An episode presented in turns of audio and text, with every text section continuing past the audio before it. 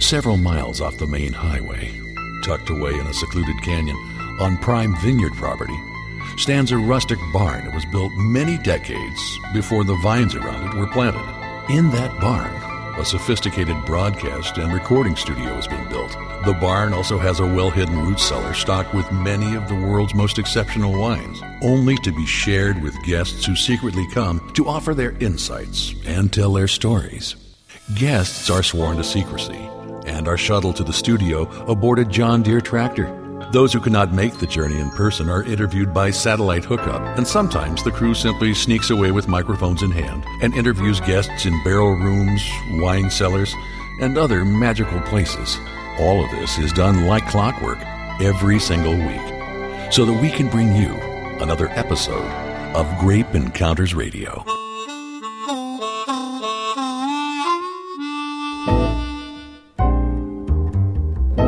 Peel me a grape, crush me some ice, skin me a peach, save the fuzz for my pillow. And it is time for your weekly grape encounter. And I am sitting in the studio today with one of my absolute favorite geniuses from the wine business. He was one of my very first guests, as a matter of fact, way back like seven years ago. And he periodically comes on to the show, but has been very absorbed in a lot of different things. He is really one of the most talented wine guys. He's a winemaker, a lecturer on wine, an author, and also the author of AVAs. His name is Wes Hagen. If you're a longtime listener to Grape Encounters Radio, you know Wes. And Wes, first time in our new studio. Oh, I love this and uh, love the fact that you have a storefront next door. The selection of wines were great. I just watched you do a couple of your amazing little Vinthesis blends and just digging the whole vibe here, man. So were you appalled by the fact that we're taking single varietal wines and turning them into blends? No, you know, I've always, even though I've always been a guy that really promotes the idea of single vineyards, you know, when I worked at Clos Pepe in the Santa Rita Hills, one of my sort of secrets has always been that the more different wines that you blend together, the more balance you get. The idea that you can make a perfect wine from one vineyard, uh, I think is very short sighted. The more sites you can bring together, you can bring the richness from a warm site, you can bring the acidity and the structure from a cooler site. Putting wines together always tends to make them gestalt, the final product always being greater than their part. So I, I had a really good time watching you uh, put together a bunch of really disparate wines But to make tell, a very tell nice me the blend. truth. You had some apprehension, did you not? Well, it was weird to see all these wines, you know, Argentina sort of meets Chile, Argentina and Chile, you know, meeting Paso Robles. But to be honest, I mean, we're all citizens of the world now. And as the internet's bringing us together and, uh, you know, media is bringing us together, why don't we do the same thing with wine? Yeah, well, absolutely. And if there's any legacy I would like to leave in this world, it's to encourage people to not see wine as something so sacred. Hmm. You know, I, I certainly think there are certain brands out there that are pretty pristine and I would never monkey with those brands. But on the other hand, more often than not, and I really mean this sincerely, I would say that if you just randomly bought wine, you bought 10 bottles, I'm going to tell you that I'm not going to like seven or eight of those wines. Hmm. Is that fair to say? Absolutely. And you know what? I think what we've done is we, we're learning, we're trying to sort of think that as an American wine drinker, we have to understand wine in a fancy European way. We have to think a 93 point wine tastes better than a 91 point wine. And you know what? I don't know what a point tastes like. What I know is the first empty bottle on my table is the best bottle. And what I also know about wine is it's, Wait, it- wait, wait, wait, wait, wait. What's that mean? The first empty bottle on your table is the best bottle. I have no idea what that So you have four bottles of wine on your table, and anyone can help themselves to wine at any time they want. Yeah. The first bottle that's empty is the best bottle. Five dollars or five thousand Oh, I see. So they're all open at the same time. That's right. Oh, And- I see. Okay, And so what I'm saying is, I love to just open everything. I think we've done a really good job in this country of complicating wine and making it inaccessible to normal people. Let's step back and ask ourselves a fundamental truth. What is the use of wine? Why is wine? Why does wine exist? Why And- is wine? what is what is the why of wine? And the why of wine is we use wine to engage in the last meaningful analog ritual that's left in this country. And that is to open a bottle of wine at a table, to spend a little time away from our stupid phones and our iPads and our computers, to make eye contact, for me to look at you, As you're doing right now. to drink a glass of wine, drink a bottle of wine, and spend an extra hour at that table discussing everything except that bottle of wine. wine. Great wine should lead to a conversation about everything except itself. And it should get us talking passionately about what we did during that day, the TV shows we've been watching, the music we've been listening to, the experiences we've been having. Wine is an investment in spending time with the people we love. So wine is the match and the conversation is the fire in the fireplace. As Jefferson Wilkes uh, used to say, batteries not included on every bottle of wine, which means we'll give you the opportunity to get to table and have all this time with your family and your friends, but it's up to you to make the conversation meaningful. And what I find is after a glass or two of wine, it goes back to what Aristophanes said in 63 BCE in Athens, Greece. He said, quickly bring me a flagon of wine so I may wet my brain and say something clever. It's not that I'm not clever without wine, but put a couple glasses of wine in me, things come out of me that would not have come out of me in a more uh, sober setting. I've got in the studio today Wes Hagen. He's the consulting winemaker and brand ambassador now for J. Wilkes, which is out of Santa Maria, California. That's correct. And Wes has for many, many years been the winemaker at Clos Pepe in the Santa Rita Hills of the central coast of California and really, really a very uh, admired winemaker because he makes, uh, this may be an oxymoron, excellent Pinots. Oh, don't, don't get me started. Don't get me started. Pinot Noir is the most elegant and transparent varietal on the planet. I know that you're a Cabernet slut and if it doesn't have 15% alcohol and enough, you know, extract to, you know, strip this cheek lining off a white Zin drinker, you're generally not interested. Stop it. No, but when no, you're, that's when, not true. Pinot Noir is generally the end game of wine. Sideways screwed it all up. You know, Sideways did for Pinot Noir what the Soviet Union did for socialism. A little too much, a little too quick. We went from feudalism straight on to uh, sort of uh, socialism, and that there, we skipped a big S- thing. Sideways in the was the best thing that ever happened to Merlot, not Pinot. If you want it for a good price, you're absolutely right because a $60 Merlot is now $25 because of what Rex Pickett and Sideways did and that one comment out in front of the Los Olivos Cafe said. But uh, I understand that you're a cab guy. You like extract. Well, you like so- big hold, wines. Hold it, hold it. Sure. Hold it, hold it, hold it. I'm not just a cab guy. I like cabs. Yes. I like Merlots. Yes. I love Amarones. Yes. I mean, that's probably the most extracted wine of all. I love Petite Sirahs, Petit Verdot. The thing about Pinot, and I, I want to really clear this up because you are a great Pinot maker. There's no doubt about that. But there's a lot of crappy Pinot out there. Yeah. A lot. And that's my issue with Pinot is that like you poured me the J. Wilkes Pinot today. Delicious. A wonderful, wonderful wine. But everybody and their brother got into the Pinot making business when they didn't have any business playing with Pinot. Right. And I think that's because it became marketable. Just like when Disney, you know, blaming bad Pinot on winemakers is like blaming Disney for retarded Dalmatians. I mean, no, check it out. Check it out. So Dis- Disney, Disney made a great movie about spotted dogs. Everyone saw that great movie about spotted dogs and wanted a spotted dog. So what did the breeders do? They overbred the Dalmatians to the point they couldn't walk and they couldn't see. There's a lot of seriously disabled Dalmatians in the world because they were overbred. You can say the same thing about Pinot. Sideways was a movie that lit people's imagination about Pinot Noir. Pinot Noir was the wine everyone was talking about. Everyone wanted a glass of Pinot Noir, but there's not enough great Pinot to go around. So what happened? They planted it in the places where it didn't belong. They overbred it. And now there's a lot of sort of, I'll just go politically correct this time and say developmentally disabled Pinot Noirs out there that are grown in the wrong place at the wrong time. Listen, Pinot Noir is the princess in The Princess and the Pea. You can lay her down anywhere, but if there's one little pebble under 30 mattresses, she will say, Oh, it hurts my back. Pinot Noir does not suffer fools. It cannot be grown in the wrong place. It is absolutely transparent to the place it's grown. So if it's not grown in maybe the 10 places in the world that can produce high quality Pinot Noir, it will show where it was grown no matter what you do with it in the lab. I want to jump in for a second and simply say this. If you have seen the movie Sideways, the movie is inspired by the Pinots that were made in the Santa Rita Hills. And the Santa Rita Hills AVA was authored by my guest here today, one of the co-authors. That, right? Correct. And I was Yeah. obviously helped by Richard Sanford, Brian Babcock, Rick Longoria, the Parker family. Everybody else really really pitched in. I actually did the writing and the research. But what does it feel like? I don't know if anybody's ever said this to you. What does it feel like to know that you guys were the ones who put Pinot on the map in America? Well, Sideways to me is not a movie about Pinot Noir. It's a movie about men behaving badly that don't get their comeuppance, and it has a really nice sort of subplot about how beautiful Pinot Noir is.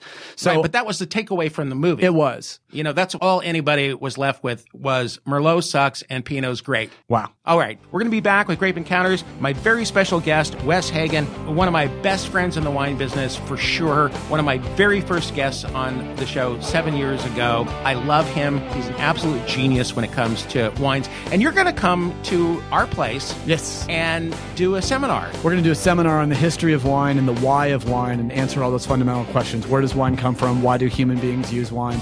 And why is wine the official beverage of Western religion and represent the elevation of consciousness from the earthly to the heavenly? And why heaven wouldn't exist if wine was never made. Uh, I'm just floored by that. Well, I'm, this is called an anticipatory set. I'm getting people to wait till after the break when I explain that. All right, we'll be back with more Grape Encounters in just a moment with my special guest, Wes Hagen, who I admire, and I really mean this, more than anybody in the wine business. There's nobody that I respect more than you, Wes. Well, that's very kind of you to say. I'll see what I can do about saying something profound next segment. Okay, we'll do. We'll be back in just a second. A lot of people ask me why Manzanita Manor's incredible Portuguese dessert wine is called Two Horse. Well, the reason behind the name is as extraordinary as the wine itself. It's because the owner and winemaker at Manzanita Manor Organics actually uses two beautiful horses to pull the plow on her farmland. When you take your very first sip of the Two Horse Vineyard's irresistible dessert wine, you'll immediately experience the winemaker's unparalleled connection to the land. It's what really makes it so good.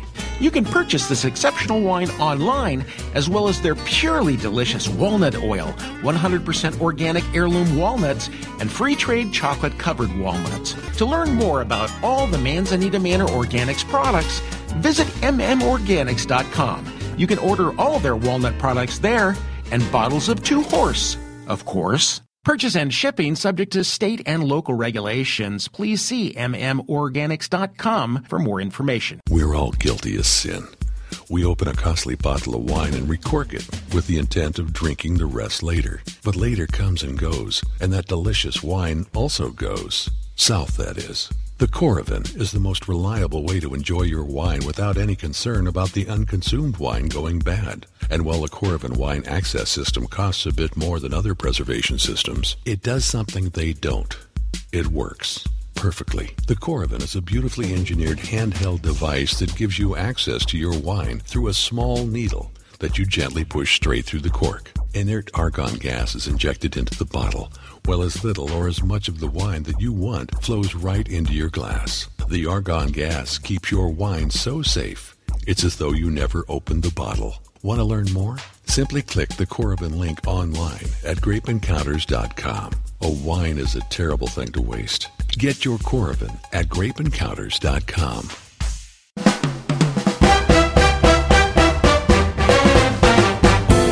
that wine. Give me that wine. Give me that wine. Cause I can't cut loose without my juice. Like certain wines, he's syrupy, sweet, and has long legs.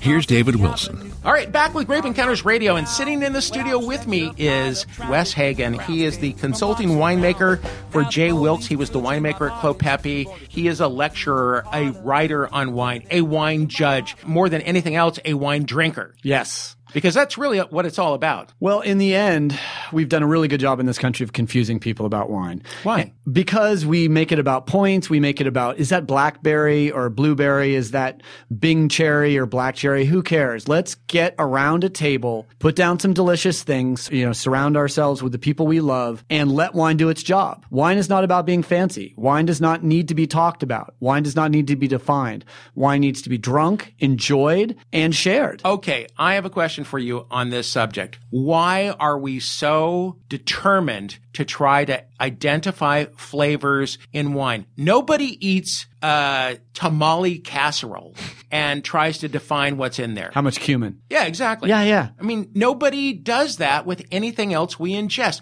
Imagine if we ate lasagna and said, oh, it's got hints of cherry tomatoes and parmesan. Well, darn straight. Why why even talk about it? So why, why do we do it? Why do we do it with wine? I think I think the answer really is is the kingmaker critics can be both celebrated and sort of condemned for what they've done for wine. People used to say, "Wow, you know, it sounds like you're really angry at Robert Parker for him trying to get people to drink big, rich, ripe wines." And and my my position on that has changed significantly. I think Robert Parker is a great wine hero in the United States.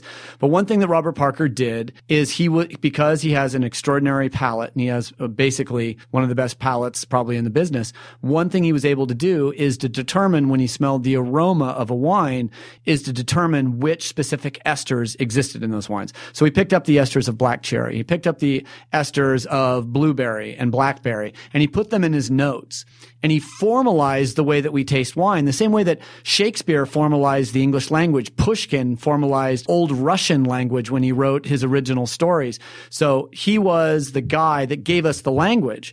So we took the lexicon from Robert Parker and we copied it. And we said, when we tasted the wine, we said, who can pick up more aromas in the wine? Do you get a little bit of jasmine in this Viognier? Oh, wait. Yeah, I get jasmine in the Viognier. We want to one up the people we drink with. And to me, that is very disingenuous to the way that wine is meant to be used, which is basically social lubricant, which means we say stuff after drinking wine that we wouldn't have said before we drank wine, which is the magic of wine and why the Romans and the Greeks said there's truth in wine. So for me to go through and to give you a fruit salad description of a Chardonnay, figs, apples, pears, nectarine, peach skin, that's all well and good. But is that going to sell the wine? Probably not. What's going to sell the wine is, is it delicious to you? So let's forget this stuff. Let's stop thinking about describing wine and get back to using wine to discuss everything except the wine. What are you passionate about? What do you love about life? What do you want to do tomorrow? What are your dreams? What are your goals? What do you love about me and what do I love about you? These are the most profound things we can talk about. Okay. And if you look at the old Greek and Roman use of wine, it was used under the auspices of two gods. The Greeks believed in Dionysus. The Romans believed in Bacchus. They're the same god. The thing that they both have in common is they both have two faces. There is the angelic orgiastic face of Bacchus, which is obviously smiling, and there's the goblin face. And we all know the goblin face. It's that you drank too many glasses of wine and suddenly you are ugly drunk. Yeah. And I don't know anyone who enjoys hanging out with that ugly drunk. So it's 95% of all the laws that, that control us when we drink wine are for the 5% of the people that can't keep their stuff together when they drink. Well, there, there's, there's something more about that too. If you drink wine properly, you will never get drunk. It you will know? teach you not to get drunk because it's a self-moderating beverage. If you get seriously drunk on red wine, you are never going to be so unhappy in your life. A red wine will teach you how to drink it. And if you go too far, you probably won't want to go that far ever again in your life. It'll teach you how to drink it. Well, the thing is, uh, so many times I sit down with people and we're drinking wine and I will look across the table at their glass and it's empty mm. and they're going for the next serving and the next serving and they'll pour three glasses of wine before I finish my first glass of wine. It's not that I'm a teetotaler. It's right. that I'm actually enjoying it and I'm pacing myself and it's fun that way. If you're going to just gobble wine, then for goodness sakes, just go buy $2 wine and drink it at home and just you, hold your nose while you drink it and just plow it down. This is so important too because I advocate everywhere I go to use wine on a daily basis to increase. If you drink one to two glasses of wine a day, you'll live three to five years longer. You have less chance of having high cholesterol. Drinking wine every day is good for you. And I'm sure there's a lot of people out there going, Oh, how could he say that on the air? It's absolutely true. Every double blind peer reviewed study has shown one to two glasses of red wine on a daily basis extends the human lifespan and makes us have less stress. Wine is nature's voice. Listen, nature doesn't want us to spend eight hours a day in a cubicle. If you want to know what nature wants for you, drink two glasses of wine and listen to yourself. What it's going to say is get into nature, be kind, be around your friends, be around food. Everything about what nature wants for us is in a glass of wine. It'll teach you what you want to do, which is eventually sit around, have some great times with your friends, have great times around food. That's what nature wants for us. It wants us to be happy. It wants us to eat delicious food. And that's really what wine's all about in all my right. world. Okay. Hey, we got one minute left, believe yes. it or not. What should people be drinking besides the usual suspects? You well, know, what's hot right now? Well, and you got to make it fast past. In the geeks, the Gruner Veltliner Rieslings, especially German Riesling, especially at 8.5% alcohol, you can drink it like you, you can drink Riesling to sober up.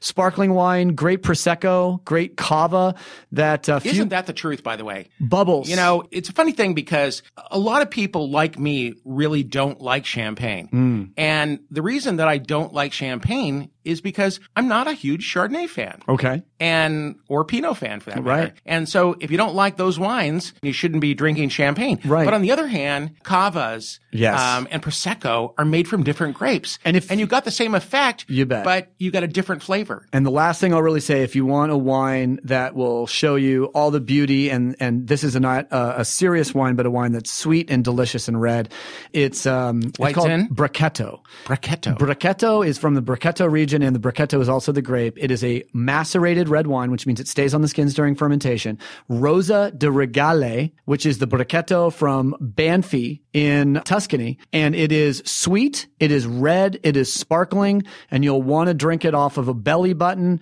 I always say a bottle of Brachetto, first date in a jacuzzi. If you don't get lucky, it's certainly not the wine's fault.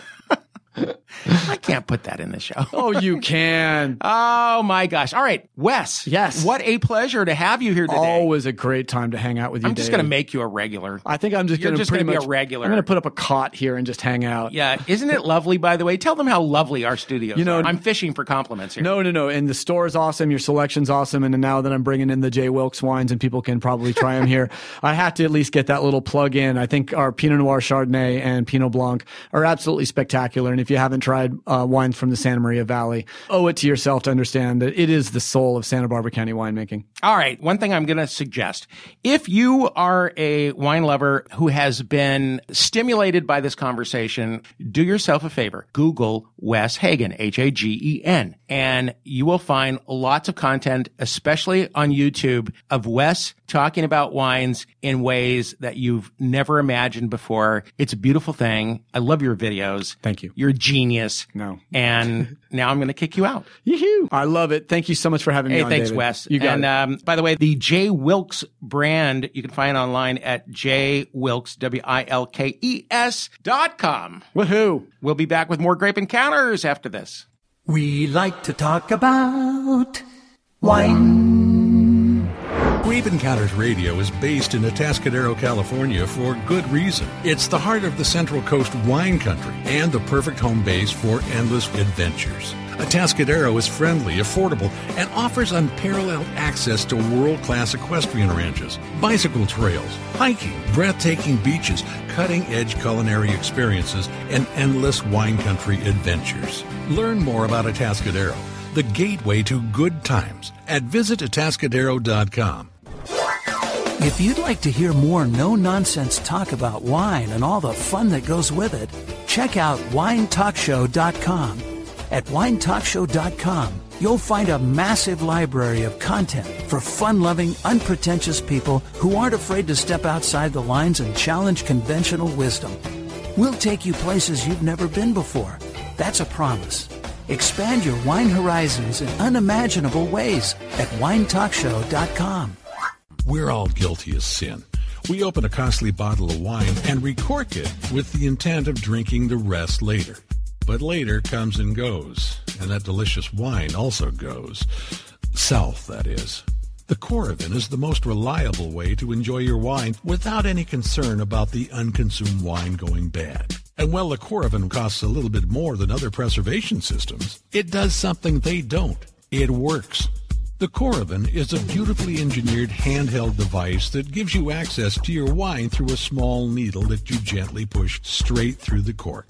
Argon gas is injected into the bottle, while as little or as much of the wine you want flows right into your glass. The argon gas keeps your wine so safe it's as though you never opened the bottle. Want to learn more? Click the Coravin link at grapeencounters.com. A wine is a terrible thing to waste. Get your Coravin at grapeencounters.com. My heart is drenched in wine, And now, Grape Encounters with David Wilson continues. but you'll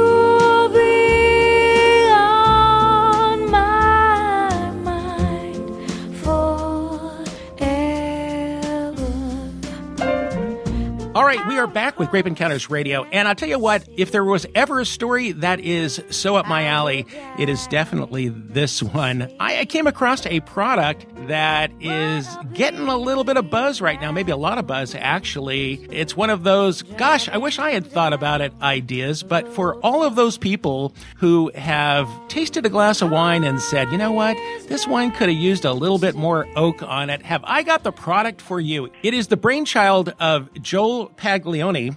And uh, Joel, welcome to the show. Thanks for having me. So, oak bottle, that pretty much says it all.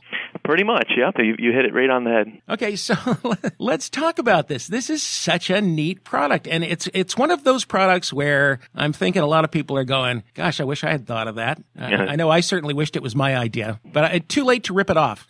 yeah, a little bit. a little bit too late. So tell me what we've got here. It looks like a wine bottle, but it's made out of oak and its purpose m- may seem obvious, but maybe it's not to some people who are listening.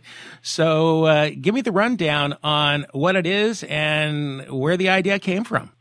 Sure. Yeah, the oak bottle is basically and the simplest way to describe it is, is it's a aging vessel. It's the fastest aging vessel ever made. So essentially, it, it works through surface area over volume. Um, it's not a new concept.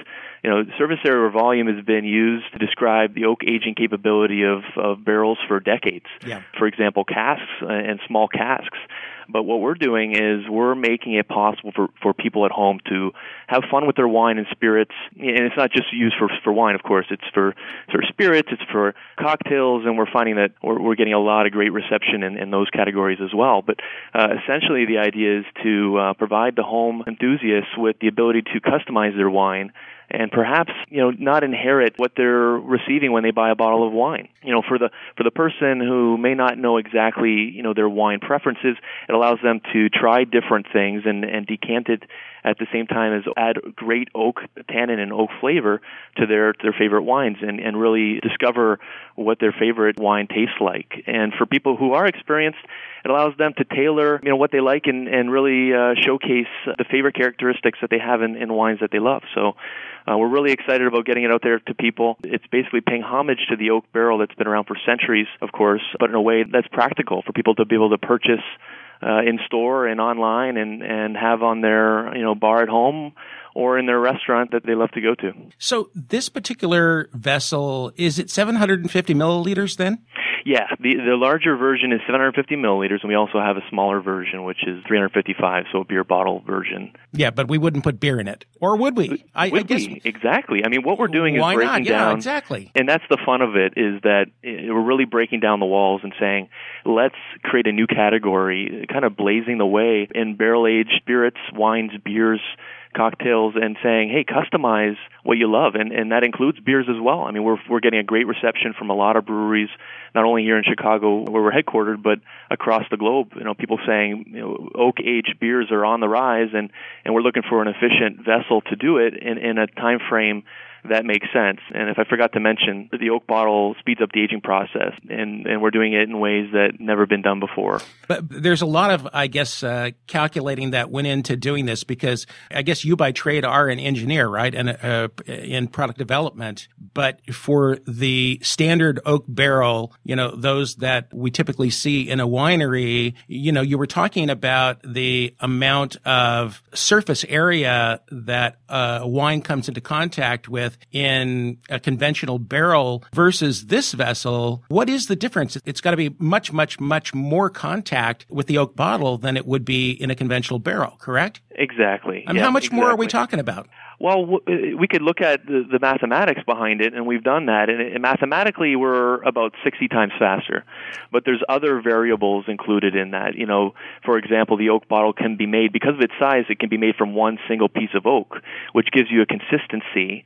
And along with that, it also um, is one solid piece. So there, all the oxygenation that happens is is strictly through the oak pores, strictly extracting that oak tannin. So there's other variables that are included. Is uh, also the fact that oak barrels, you know, over time need to be rotated in order to get full contact. The oak bottle is such a small vessel that all of the volume pretty much is saturating that that charred uh, oak interior. So there's lots of different variables that are contributing to the speed of the oak bottle, but mainly it's surface area volume and the fact that the oxygenation happens only through the pores of the wood. Okay, so you're going to help me do the math here for a second because let's say a typical wine, a red wine, a Cabernet, is going to sit in an oak barrel. Well, just for simplicity's sake, let's say it's going to sit in the barrel for two years which is probably on the long side for most wines. But uh, for the sake of argument, two years. So if it's 60 times faster, then how long would an unoaked wine sit in your oak bottle to have the same effect? Well, if you look at two years, that's let's say 360 days. You know, that's 720 days. Um, you know, basically, dividing that by 60, that's 12 days. Now, typical red wine can survive a 12 day aging period, but most wines are great after four hours or eight hours in the oak bottle, especially the first time you use it, because just like an oven, a brand new oven, you're going to burn the food if you use it for the first time. You kind of have to season the oak bottle. So we're finding that the the sweet spot. It, it depends on your taste, of course. It, that's kind of subjective, but the sweet spot tends to be anywhere from four hours to eight hours with a Chardonnay and a little bit longer with a red wine. Now, can, can I take the bottle, open it, and take a little sip ever so often just to see how it's progressing? And will exactly. I notice the difference every half an hour? If you are a seasoned wine expert or someone, a wine enthusiast, you will notice a difference, yes. Really? It's that fast. In fact, we're gearing up to do a Kickstarter in the next couple weeks, actually, and we did a blind taste test in Chicago, pulling random strangers right off the street, and we filmed the whole thing, and we'll, we'll have it up on our Kickstarter in the next couple of weeks. Uh, and you can search Oak Bottle for that. But the strangers, these people who, some of them were wine uh, aficionados and some were, were brand new, and we did a whiskey tasting as well. But they tried three different wines, one of which was a Napa wine a St. Francis Reserve Merlot 2012. Okay. The other two were a yellowtail Merlot that cost five dollars, and that St. Francis professionally oaked Merlot was an 89 point wine according to Wine Advocate and it was selling for forty dollars at the liquor store. So we took a five dollar yellowtail, put it in the oak bottle for four hours, and we left one bottle original, right, just the regular five dollar Merlot that hadn't been oaked in the oak bottle, and then the St. Francis Reserve. And we did a blind taste study, and 33 points went towards the oak bottle, 31 points to the $40 Reserve, and 28 points to the Yellowtail. So we were able to convert that yellowtail into something that people liked even more than the $40 professionally award winning 89 point Merlot. So I mean, the, the proof is in that type of a study and in other studies that sommeliers have been have been doing with our product over the past eight months. Yeah, but that would suggest to some degree that the grapes are less critical and the barrel is more critical. You know, there's certainly going to be some people scratching their head going, "Now, come on." But what do we say to them? You know, I think it's it's really a matter of you know when you look at a young wine, and I, and I can talk about how we how the idea came to came to realization, and it'll explain a little bit more where I'm going. But when you look at a young wine and you look at the acidity level and, and the fruitiness of that wine, when you don't have that oak tannin and that oak influence, it really leaves the wine tasting really young tasting, I guess, uh, green tasting. And we've all tasted young green wine, and you, and you just think it doesn't have that same robustness, that same mellowing characteristic that a wine would have that has been aged for years. So the oak bottle allows the wine to mellow out, and you can taste that oak influence that gives you the impression that this wine has been aged for years or that it's a reserve wine. And so I think that people are used to tasting great wine that's been aged in barrels for years, and because of that, they associate that oak flavor with a good wine. And because of that, we're finding that people really enjoy the oak bottle aged wine. Well, that's where you really hit the nail on the head. There are plenty of winemakers that I know personally who make extraordinary wine, but the barrel may be the limiting factor because at $1,500 or $2,000 for a quality barrel, some winemakers just plain can't make that investment. So they end up using neutral barrels. They use oak chips in the barrel, oak dust in the barrel, and God forbid, oak extract. No! Oh, God. Oh! Jeez. no, I know. You're absolutely right. It's and you know what? It's a patch. You know, oak chips, for example. I know a lot of wineries that are using oak chips simply because not only can they not afford the oak barrels, even if they could afford the oak barrels, they can't afford the time it takes for an oak barrel to do its job. Okay? Yeah. And they're using oak chips out of dire need, and, and they need to get their product out there so they can start selling their next year's batch and profiting from that. So they're using oak chips, but it doesn't allow for oxygenation. You might as well just pour a cup of oak extract in the wine. Oak chips add sediment. You have to refilter and, and, and re-rack over and over again, and they, they're not efficient. And it's undeniable that the oak bottle is by far more efficient than oak chips or anything else like that. My guest, Joel Paglione, the inventor of the oak bottle. We're going to talk more about this amazing new product that I wish I had invented when we return with Grape Encounters Radio. Grape Encounters Radio, the show that insists when life gives you lemons, you sell them for wine. Grape Encounters Radio is based in Atascadero, California for good reason. It's the heart of the Central Coast wine country and the perfect home base for endless adventures. Atascadero is friendly, affordable, and offers unparalleled access to world class equestrian ranches, bicycle trails, hiking, breathtaking beaches, cutting edge culinary experiences, and endless wine country adventures. Learn more about Atascadero, the gateway to good times at visitatascadero.com. If you have a thirst for wine knowledge, be it trivia or the latest trends, there's a website that's overflowing with content that we've created just for you. It's grapeencounters.com, where you'll find literally hundreds upon hundreds of stories and interviews covering almost every topic imaginable. From the world's most colorful and renowned winemakers to unforgettable wine adventures, there's something for every wine lover at grapeencounters.com. Go ahead, log on, uncork, pour, swirl, and sip. We're all guilty of sin. We open a costly bottle of wine and recork it with the intent of drinking the rest later. But later comes and goes, and that delicious wine also goes. South, that is. The Coravin is the most reliable way to enjoy your wine without any concern about the unconsumed wine going bad. And while the Coravin wine access system costs a bit more than other preservation systems, it does something they don't. It works perfectly. The Coravin is a beautifully engineered handheld device that gives you access to your wine through a small needle that you gently push straight through the cork. Inert argon gas is injected into the bottle, while as little or as much of the wine that you want flows right into your glass. The argon gas keeps your wine so safe, it's as though you never opened the bottle. Want to learn more? Simply click the Coravin link online at grapeencounters.com. A wine is a terrible thing to waste. Get your Coravin at grapeencounters.com. And now, Grape Encounters with David Wilson continues, broadcasting from our wine cellar studio in idyllic Atascadero, centrally located in the Central Coast wine country of San Luis Obispo County, California. I've got an eight dollar bottle of wine. Picked it up on sale in the checkout line. Oh, it looked pretty good to me. Made somewhere in California. For that price, honey, how bad could it be? We are back with Grape Encounters Radio. We're talking to Joel Paglione. He is the inventor of the oak bottle. Joel, there's one question I got to ask you because the oak bottle is not cheap. You sell it for, you know, 60 plus dollars, right? And Right. I, I want to get into the infusions in just a moment. But like any oak barrel, I would imagine the oak bottle has a limited lifespan because as time goes on, the potency of the oak is going to go down and down and down and down. You know, obviously you could leave the wine in there longer as it loses some of the oak characteristic. How do I manage that?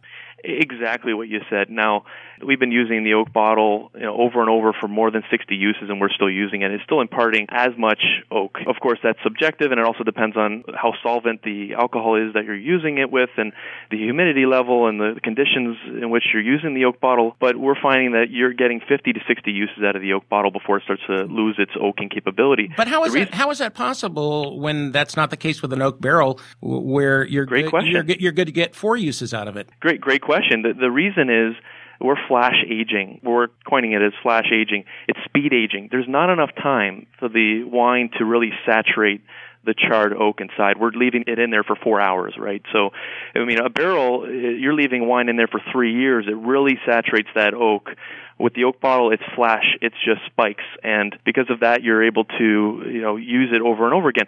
The beauty behind the oak bottle is that it's so fast that if it starts to lose its oaking capability, then you leave it in there an extra four hours, and it's like doubling the amount of oak you had. So the consumer is able to get real value out of the oak bottle. And what we're saying is, when you look at the value proposition, if you buy a $20 Johnnie Walker Red Label or a $5 Yellowtail, if you're able to convert that into a $40 you know, reserve red wine or a $60 Johnnie Walker Black Label, then you're really getting true value out of it. You really paid for the bottle itself in two uses. Joel Paglione is the inventor of the oak bottle, an engineer by trade. But Joel, you also are in the family wine business. Tell me a little bit about that and kind of a heartwarming story about how the winery came to pass. Of course, yeah. I, um, I'm from Canada originally. Uh, I've been immersed in the wine culture all my life, know, growing up Italian looking forward to winemaking season at the end of fall every year with my father. And part of that, uh, our family tradition has always been to, to make wine. And my uncle Santino decided to give up construction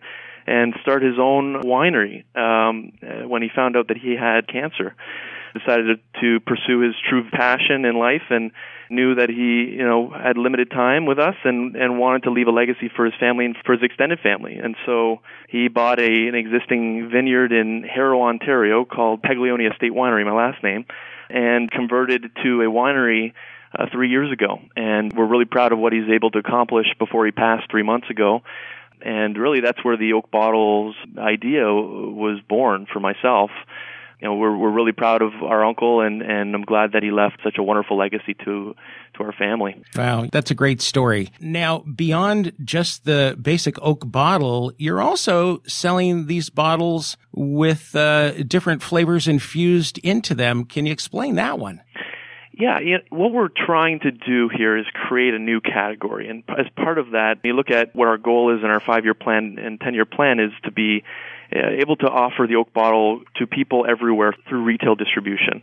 And a lot of times with retail distribution is uh, you can't be a one SKU wonder. You know, they they call they coin that in the in the retail world the one SKU wonder.